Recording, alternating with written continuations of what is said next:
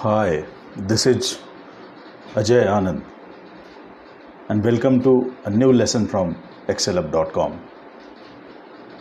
In this lesson, you will learn about different zones of flame. A flame has three zones outermost zone, middle zone, and innermost zone.